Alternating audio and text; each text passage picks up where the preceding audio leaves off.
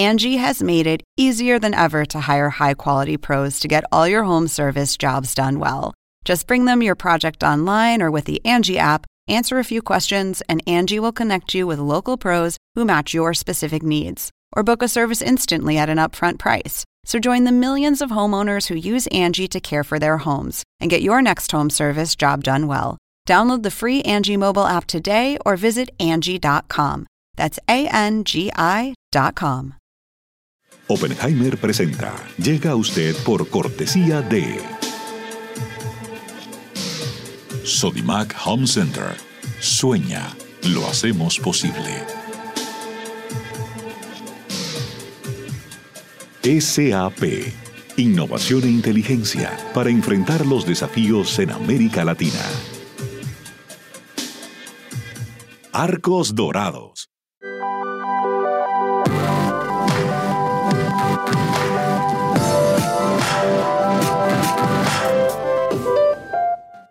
En Buenos Aires, Argentina, UADE.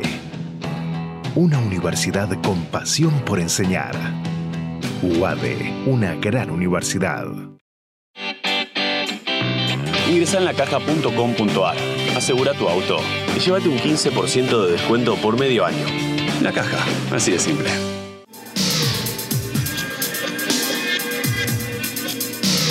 Gingroup, líderes en administración integral de capital humano.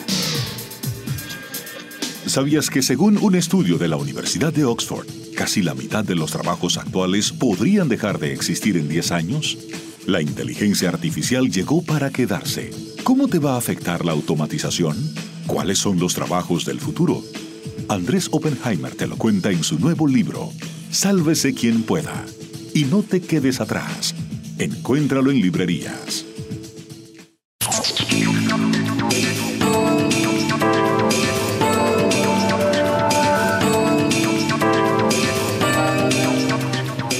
Tal? ¿Cómo les va? Soy Andrés Oppenheimer. Gracias por estar con nosotros.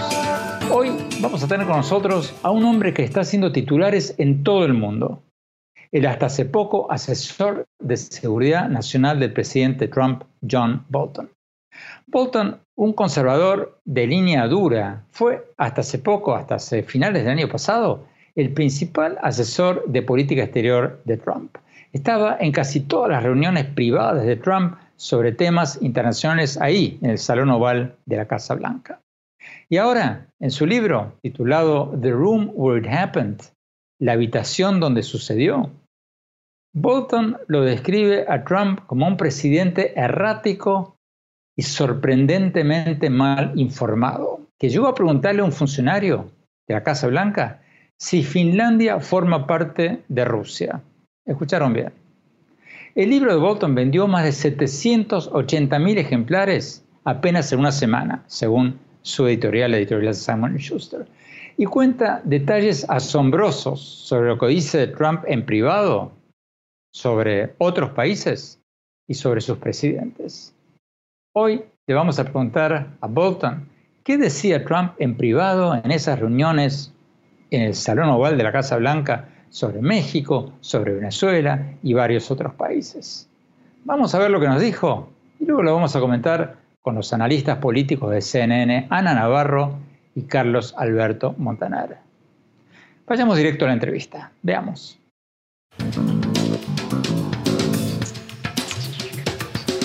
Embajador John Bolton, muchas gracias por esta entrevista. En su libro, usted dice que el presidente Trump es un presidente errático, sus palabras, y sorprendentemente mal informado, cierro comillas. Incluso cita al presidente supuestamente diciendo una vez, preguntando si Finlandia forma parte de Rusia. Acaba la pregunta. ¿Está Trump mejor informado sobre América Latina? ¿Cómo describiría usted la visión de Trump sobre América Latina? Bueno, no diría que está mejor informado sobre América Latina que sobre cualquier otra parte del mundo. Como describo en el libro, creo que gran parte de su visión del hemisferio está fundamentada por el mismo tipo de consideraciones políticas internas de los Estados Unidos, al igual de lo que ocurre con otras de sus decisiones sobre política exterior y defensa. Entonces, tanto antes de llegar como después de unirme a la Casa Blanca, la administración tomó una serie de medidas para revertir la política de la administración Obama sobre Cuba, por ejemplo. Y creo que eso fue impulsado en gran medida por consideraciones políticas internas. Es algo que se puede ver a profundidad en materia del derrocamiento del régimen de Nicolás Maduro en Venezuela, que describo con cierta extensión en el libro. Realmente fue impulsado por una percepción de política interna, no por una filosofía o un concepto de estrategia de nuestro hemisferio. Cuando habla de política doméstica de Estados Unidos, habla del voto cubano-americano en la Florida, por ejemplo. Bueno, y en todo el país, para quienes les preocupe la situación en Cuba, Venezuela, Nicaragua u otros problemas. En sus 17 meses en la Casa Blanca, al lado de Trump, ¿usted vio o escuchó algo que haya dicho Trump sobre América Latina que lo haya sorprendido, para, para bien o para mal? Bueno, no creo que él reconozca la amenaza a los intereses estadounidenses en América Latina por parte de actores externos como Rusia y China. Creo que se le ha explicado esa amenaza en el contexto de Venezuela en particular y ha dicho que necesitamos sacar a los rusos y los chinos, por ejemplo pero luego no lo hace. Entonces, como en muchas otras áreas, debido a que no está guiado por una filosofía o una estrategia, se vuelven comentarios anecdóticos y episódicos que no son desarrollados de forma persistente y consistente. Y al final lo que eso hace es dejarnos con políticas debilitadas e inadecuadas en muchas áreas. Creo que él mira la vida a través de una especie de lente transaccional, como si todo fueran transacciones de bienes raíces en Manhattan yo no sé nada de bienes raíces en Manhattan, así que no soy quien para juzgarlo, pero si todos los días hay un nuevo reto y cada nuevo día es abordado de forma aislada, personalmente creo que esa no es la forma de hacer política exterior y de defensa. Creo que una nación como Estados Unidos, con intereses en todo el mundo, debe tener principios claros. Debe funcionar de acuerdo con sus intereses nacionales Creo que el presidente tiene que comunicar eso y construir redes de países amigos y alianzas en todo el mundo que protejan todos los intereses que compartimos en común. Y eso es algo que simplemente es ajeno a la naturaleza de Donald Trump. Carlos Alberto Montaner, ¿qué opinas de lo que dice Bolton de que Trump no entiende la necesidad de hacer alianzas en política exterior con otros países para ser más efectivo, por ejemplo, en el caso de Venezuela? ¿Lo está atacando desde la derecha? Yo creo que Bolton no, lo ataca desde la derecha, lo ataca desde la posición eh, oficial de, digamos, la oposición, la, posición tradicional del Partido Republicano, incluso del Partido Demócrata, de responder a la globalización. La globalización implica crear unas alianzas que Trump no entiende perfectamente qué es lo que tiene que, concebir, cómo tiene que concebir ese, ese juego de naciones para oponerse a, Chávez o a Maduro. Ana Navarro. Mira, dos cosas. Eh, creo que lo que dice Bolton es verdad. Creo que todas las consideraciones de Donald Trump en términos de política exterior tienen mucho que ver con política electoral. Sin embargo, también te diría que creo que John Bolton no tiene las manos limpias aquí. Y, hay que criticarle a las personas que han trabajado en la Casa Blanca, que parece que encuentran su voz y su conciencia y sus convicciones y sus principios solo cuando se les bota de la Casa Blanca o se van y empiezan a escribir libros donde lo dicen todo. Lo interesante hubiera sido si se hubiera parado y hubiera denunciado estas cosas estando ahí. Tenemos que ir a un corte. Cuando volvamos, vamos a ver lo que nos dijo John Bolton, el ex asesor de seguridad nacional de Trump, cuando le preguntamos qué dice Trump en privado sobre los presidentes de Venezuela, de México y otros países. No se vayan, ya volvemos. Sueña con ser el papá que tiene las herramientas para hacerlo todo. Busca, encuentra, compara Descubre la que siempre habías querido. Ven a Sodimac Home Center y llévate una o llévatelas todas. Pruébalas, siéntelas. Compra las herramientas de un super papá sin que te supercueste. Y haz tus super proyectos. Encuentra más, ahorra más. Ven y haz más. Sodimac Home Center. Sueña, lo hacemos posible.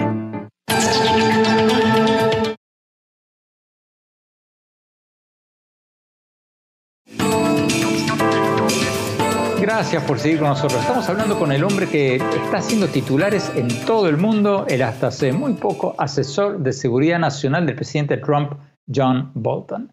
Bolton, un conservador de línea dura, fue hasta septiembre del año pasado el principal asesor en política exterior de Trump ahí en el Salón Oval en la Casa Blanca. Estuvo en todas las decisiones claves sobre asuntos internacionales. Y ahora, en su libro The Room Where It Happened, en español La habitación donde sucedió, Bolton lo describe a Trump como un presidente errático y sorprendentemente mal informado. Sigamos viendo la entrevista.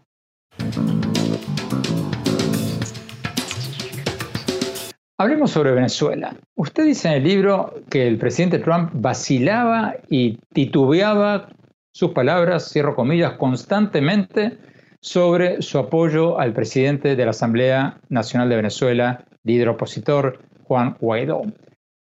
¿Está usted diciendo que la indecisión de Trump sobre Venezuela en los hechos le restó apoyo a la oposición venezolana? ¿E-, ¿Eso es lo que está diciendo? Bueno, creo que esa podría ser una de las desafortunadas consecuencias. Como sabes, hay una lucha que emprendió la oposición después de años de oponerse a Maduro y Chávez, y obviamente antes de eso. Pero la decisión que se tomó en enero de 2019 de utilizar el fraude con el que Maduro se atribuye una victoria en las elecciones presidenciales para declarar vacante el cargo de presidente y hacer que Juan Guaidó bajo la constitución se convirtiera en presidente interino, la entendimos como que, básicamente, a juicio de la oposición, era el momento de hacer una movida. Y podría no haber otra oportunidad de hacerla. No estaban tomando el camino que tomaron porque pensaran que era algo garantizado o porque sucedería rápidamente. Era más bien, en la opinión de ellos, una última oportunidad. Y le explicamos todo eso al presidente. Le dijimos, esto es difícil, es arriesgado, pero en última instancia, por el interés de los Estados Unidos y los intereses del pueblo de Venezuela, pensamos que valía la pena. El presidente en varias oportunidades, como cuento en el libro, parecía sorprendido de que Maduro no hubiera renunciado, que la oposición no hubiera tenido éxito. Y al igual que con su propensión a simpatizar con otras figuras autoritarias como Vladimir Putin, Xi Jinping, Erdogan en Turquía y más, expresaba constantemente la opinión de que Maduro era una figura fuerte le mostraron una imagen de Maduro junto a los generales que apoyan a su régimen y el presidente se quedó muy impresionado con esa imagen. Era una imagen de propaganda, por supuesto, pero así eran algunas de las deliberaciones con las que tuvimos que vivir dentro de la administración. Usted dice en el libro que apenas treinta y pico de horas después de que el presidente Trump reconoció a Juan Guaidó como presidente encargado de Venezuela, Trump hablaba despectivamente de él, de Guaidó, en las reuniones de gabinete. ¿Cómo, fue eso? Bueno, como dije, creo que Trump estaba sorprendido de haber anunciado que estábamos en contra de Maduro y que Maduro no hubiera caído. A Guaidó no lo conocía en ese momento, aunque tuvieron varias conversaciones muy buenas, y finalmente lo invitó a asistir al discurso del Estado de la Unión a principios del año.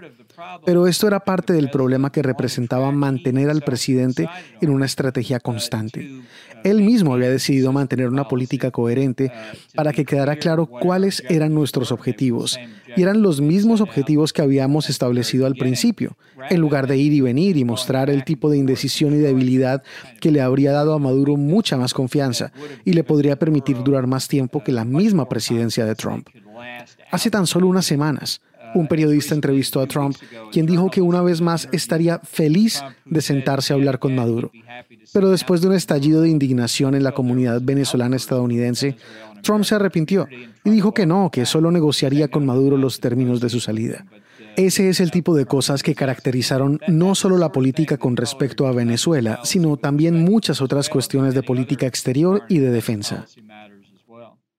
¿Usted cree que si Trump es reelecto, ¿Buscará reunirse con Maduro? Yo me temería una reunión con Maduro y una reunión con el ayatollah de Irán y una reunión con Kim Jong-un. Todo es posible con Trump porque no ve o no cree que estas reuniones realmente puedan socavar sus propias políticas. El presidente Trump está visitando el Comando Sur del Ejército de Estados Unidos en Miami el viernes y hay versiones de que mandaría un mensaje a los votantes cubanoamericanos y venezolano-americanos como sugiriendo que voten por él porque si él es reelecto podría invadir Venezuela. ¿Usted cree, después de haber estado en todas estas reuniones en la Casa Blanca con él, que Trump va a invadir Venezuela si es reelecto? Sabes, creo que existe la posibilidad de que él considere muchas cosas. Es difícil decir si realmente lo contempla o no. No creo que la oposición en Venezuela o en los mismos Estados Unidos en realidad sea de nuestro interés que Estados Unidos use fuerza militar. Creo que el pueblo venezolano se opone tan abrumadoramente a Maduro que lo que necesitamos, lo que sí se debe hacer, es seguir presionando al régimen y ayudar a la oposición de una manera que pueda provocar una fractura en el ejército venezolano que calculo tiene en sus filas entre 80 y 90% del personal uniformado en contra de Maduro. Solo los oficiales más ricos y de más alto rango se benefician del régimen y del tráfico ilegal de drogas. Esa es la forma de derrocar al régimen. Y creo que finalmente podremos tener éxito. Ana Navarro, ¿cómo ves lo que dice Bolton de que él teme que si es reelecto Trump se encuentre con Maduro y, le dé una victoria propagandística? ¿Cómo, lo ves? yo creo que es una preocupación muy válida. Hemos visto que Trump eh, tiene una atracción inexplicable con hombres fuertes, con dictadores, lo vemos con Putin, lo vemos con Kim Jong-un de Corea del Norte, lo vemos con Erdogan de Turquía. Eh, obviamente a Maduro, a Ortega, a los Castro los trata diferente por los votos que existen en el sur de la Florida, en un estado decisivo. Pero en una reelección, en un segundo término de Donald Trump, no tiene frenos. Y me parece a mí que Trump es un hombre que no está guiado por ideología, ni filosofía, ni convicciones, sino que por querer hacer pactos. Y no, me, no pondría en duda eso. Creo que una de las cosas que más me molesta es eh, de la manera que han jugado con, con, el trauma y los miedos de los exilios que están aquí en el sur de la Florida, los nicaragüenses, los cubanoamericanos, los venezolanos, eh, tratando de acusar a otros del socialismo para meterle miedo a esos votantes. Eso es francamente eh, una ignominia. Carlos Alberto Montaner. Yo creo cualquier cosa, Andrés, y lo creo porque es lo mismo que, que hizo en, en, Corea del Norte.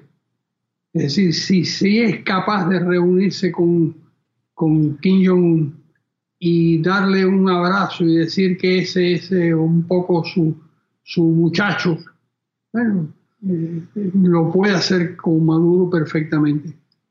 Tenemos que no corte. Cuando volvamos, vamos a preguntarle al ex asesor de seguridad nacional del presidente Trump qué decía Trump en privado ahí en la Casa Blanca sobre el presidente de México y otras figuras internacionales. No se vayan, ya volvemos.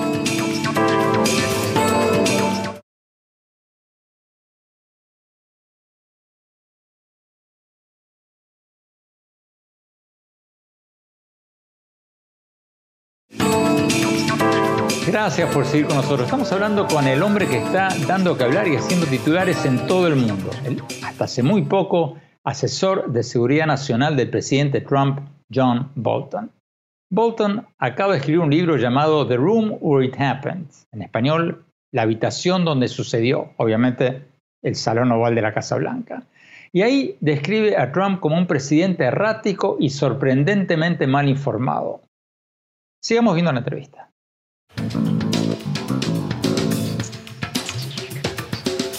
Embajador Bolton, hablemos de México. México es la gran noticia de la semana por la visita del presidente de México, Andrés Manuel López Obrador, a Washington para su encuentro con Trump en la Casa Blanca.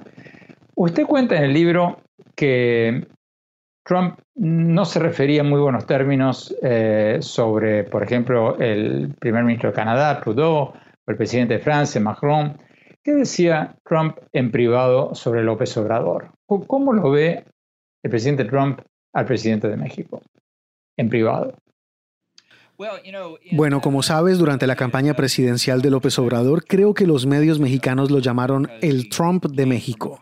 Creo que porque también él provenía de una perspectiva populista, no porque esté de acuerdo con muchas de las políticas de Trump. Pero creo que cada vez que alguien es denominado el Trump de tal o cual país, eso lo pone inmediatamente en el radar del presidente Trump. Creo que López Obrador ha trabajado duro en varios temas muy difíciles. Obviamente los beneficios de esta reunión para celebrar la entrada en vigor del TEMEC es algo que Trump ve de cara a sus intereses políticos para las elecciones de noviembre. Así que no sé realmente qué se pueda lograr con esta reunión. Aparentemente el primer ministro de Canadá, Justin Trudeau, no va a asistir. Así que eso la hace un tipo diferente de reunión. Pero por lo que usted vio y escuchó en el Salón Oval de la Casa Blanca, ¿A Trump le cae bien López Obrador? Mira, creo que las conversaciones que escuché, en las que participaron los dos, tuvieron un tono amigable y respetuoso de ambas partes. Embajador Bolton, ¿por qué invierte el presidente Trump tanto tiempo y dinero del país en el muro fronterizo? ¿Él cree en eso? ¿Cree que sirve para algo eso? ¿O simplemente lo hace porque sabe que eso le gusta a su base política?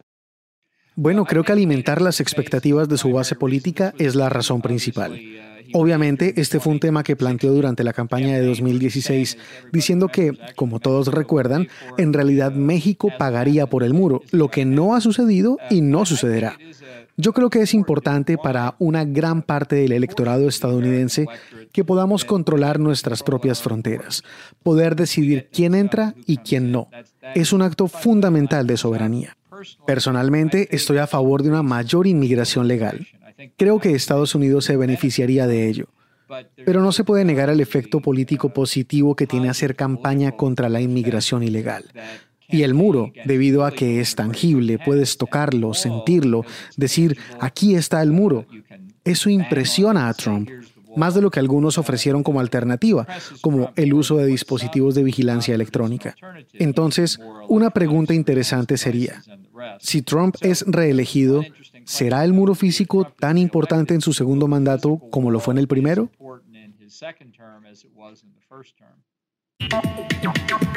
Ana Navarro, ¿te sorprende que Bolton diga que a Trump el tema del muro fronterizo no le quita el sueño, que no le va ni le viene, que es un tema puramente electoral? ¿Te sorprende eso? No, no me sorprende en lo más mínimo. Yo creo que le gustaría ver el muro, porque creo que le gustaría verlo como un monumento a sí mismo, lo vería él como un logro y un monumento tangible, de concreto, que se podrá ver por décadas, eh, quizás más, que va a llevar su nombre. Se le, se le llamaría el muro de Trump. Yo creo que Trump piensa que él ganó en el 2016 porque logró dividir, porque logró eh, enardecer las llamas de discriminación, de hostilidad, de poner a un americano en contra de otro americano. Y, eso, para eso le sirve el muro, para eso le sirven los ataques a los inmigrantes, para eso le sirven los ataques a México, para poder dividir y así enardecer a, a sus seguidores. Tenemos que ir a un corte. Cuando volvamos, vamos a ver lo que nos dijo el ex asesor de seguridad nacional del presidente Trump sobre las posibilidades de Trump de ser reelecto y sobre ¿Por qué Trump llega tarde a tantas reuniones, según lo constata él en su libro? No se vayan, ya volvemos con eso y mucho más.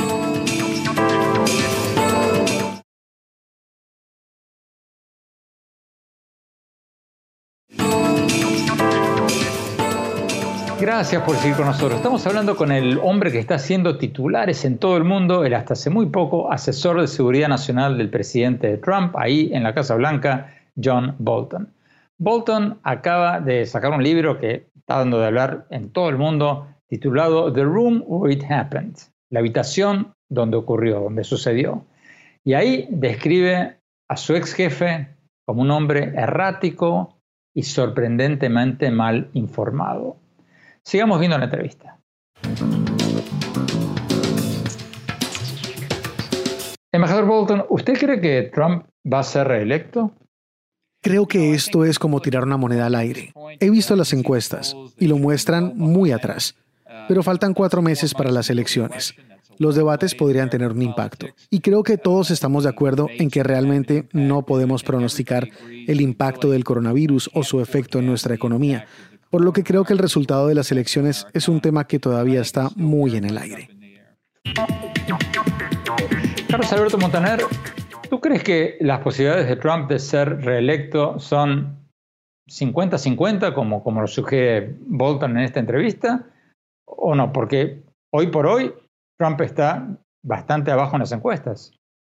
Sí, bueno, yo, yo creo que, que hoy, si las elecciones fueran hoy, este señor saldría muy mal.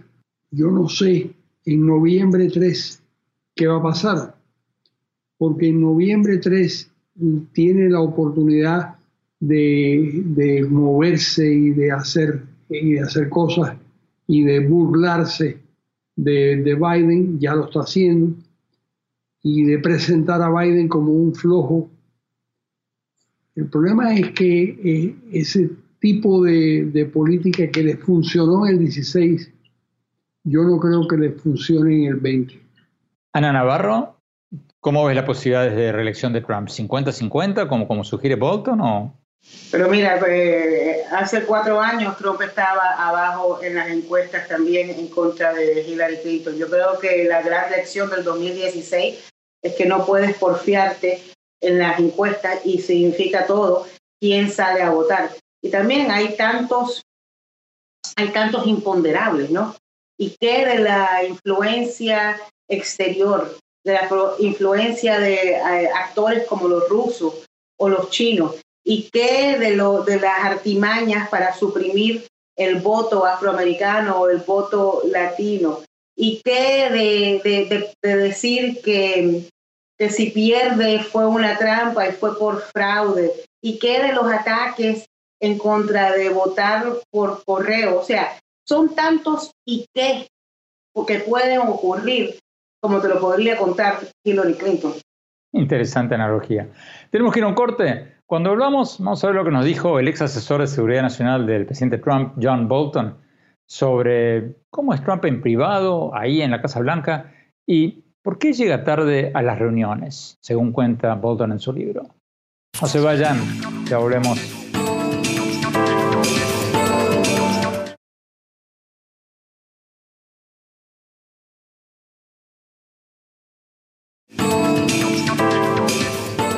Gracias por seguir con nosotros. Estamos hablando con el hombre que está en las noticias en todo el mundo, el ex asesor de seguridad nacional de Trump, John Bolton. Acaba de escribir un libro que está dando muchísimo que hablar, se llama The Room Where It Happened, la habitación donde sucedió, donde describe a Trump como un presidente errático y sorprendentemente mal informado, entre muchas otras cosas. Sigamos viendo la entrevista.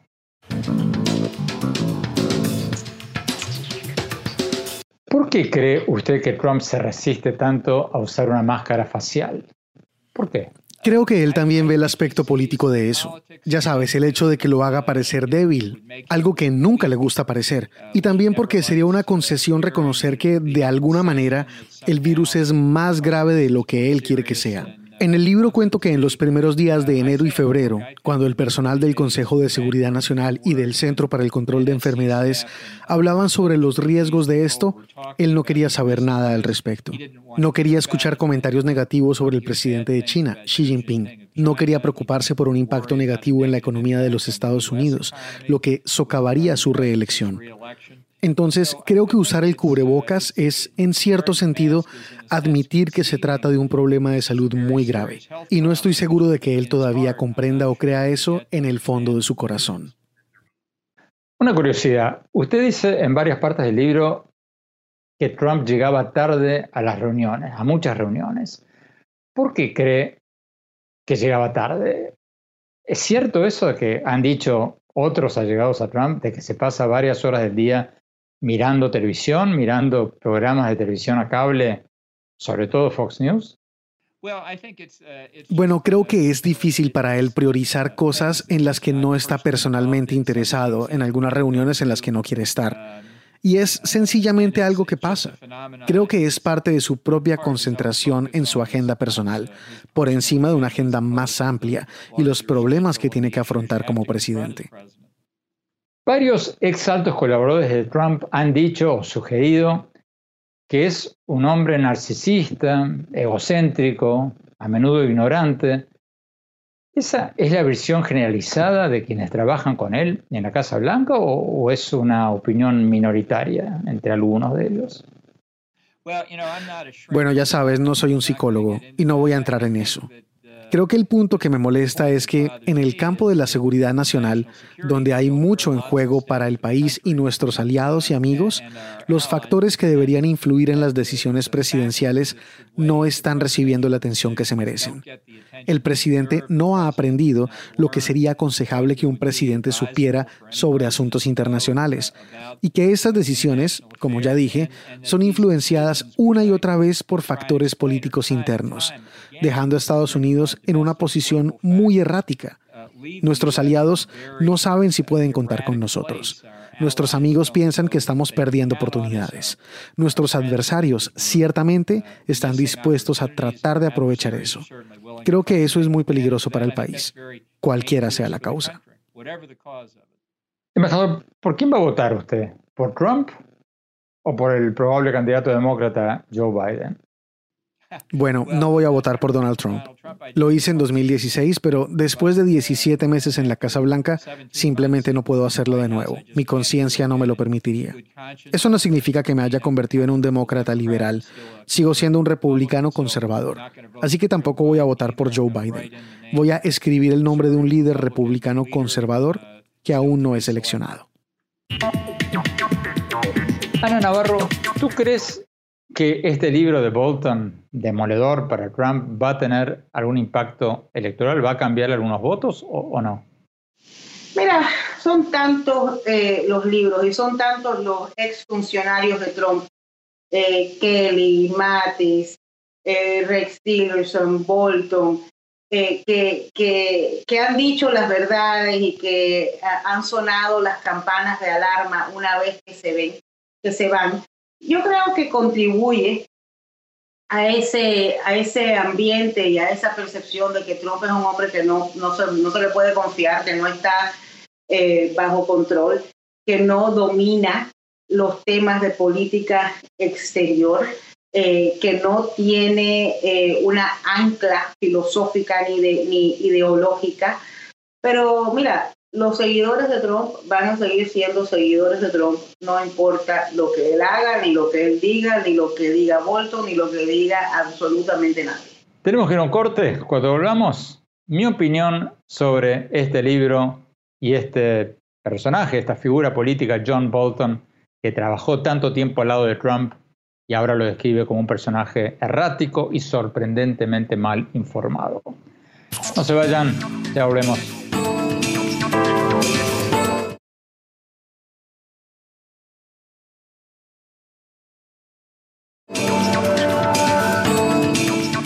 Gracias por seguir con nosotros. Fue un verdadero lujo periodístico tener con nosotros en el programa de hoy al ex asesor de Seguridad Nacional del presidente Trump, John Bolton.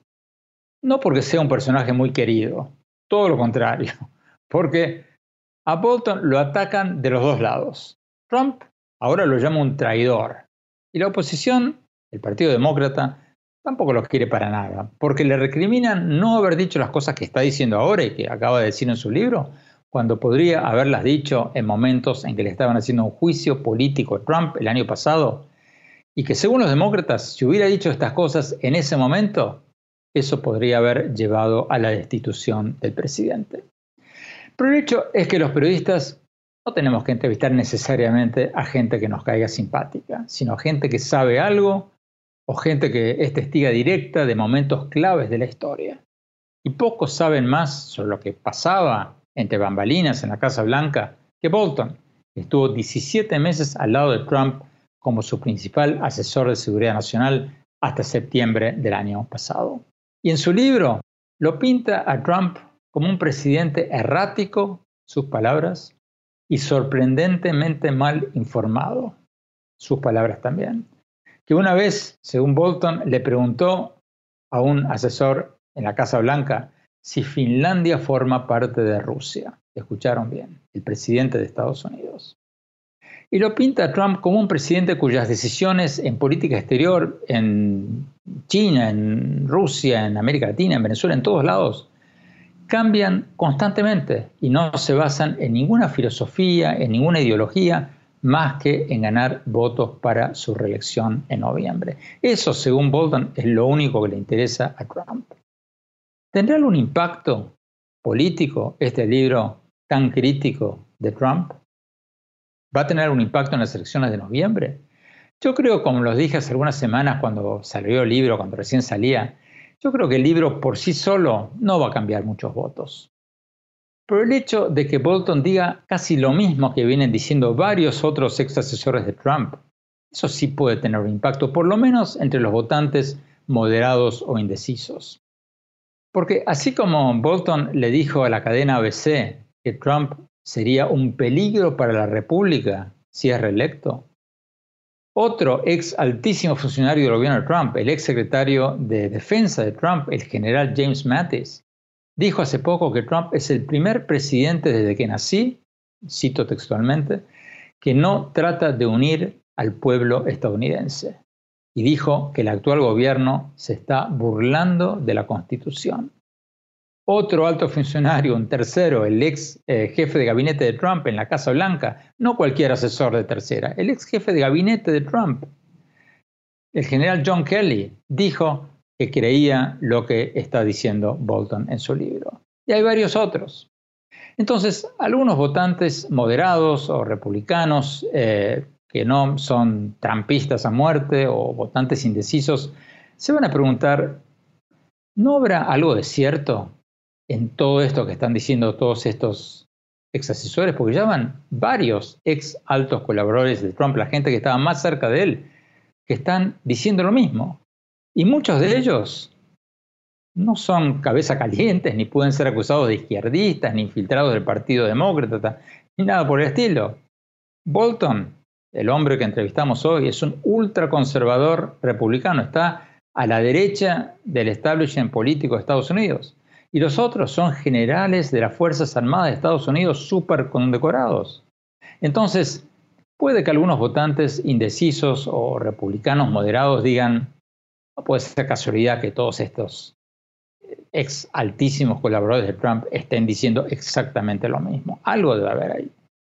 Y todo eso, sumado al nuevo libro de la sobrina de Trump, Mary Trump, sumado al pésimo manejo del gobierno de Trump de la pandemia del coronavirus, sumado a la crisis económica, sumado a varias otras cosas, todo eso puede llevar a un pequeño grupo de votantes a cambiar su voto. Y recuerden, no hace falta que cambien tantos votantes de opinión para que Trump pierda las elecciones. Trump ganó el 2016 por un pelito. Basta que un pequeñísimo porcentaje de votantes de Trump se den vuelta o no salgan a votar para que Trump pierda las elecciones de noviembre. Entonces, lo que están diciendo Bolton y varios otros ex altos asesores de Trump va a ser sin duda usado en la recta final de la campaña electoral. Y eso no sé si va a ser definitorio, pero no va a ser bueno para Trump. Bueno, se nos acabó el tiempo, espero que hayan disfrutado la entrevista, gracias por habernos acompañado, no se olviden de visitarme en mi blog, mi blog sobre política, tecnología, innovación, educación, en el sitio web andresopenheimer.com. Si se registran ahí, les vamos a mandar eh, por email todas las semanas mis columnas del Miami Herald y nuestros programas de CNN. Y síganme también en mi Twitter, arroba Oppenheimer en mi página de Facebook, Andrés Oppenheimer, y en mi Instagram, Andrés Oppenheimer Oficial. Muchas gracias, les mando un gran abrazo y cuídense mucho. Hasta la semana próxima.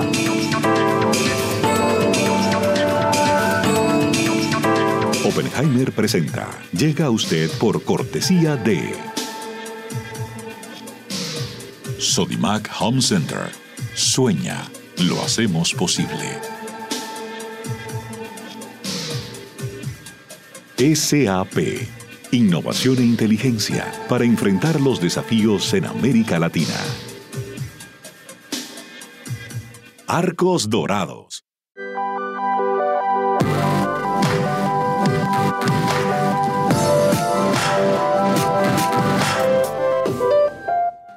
En Buenos Aires, Argentina, UADE. Una universidad con pasión por enseñar. UADE, una gran universidad. Ingresa en lacaja.com.ar, asegura tu auto y llévate un 15% de descuento por medio año. La caja, así de simple.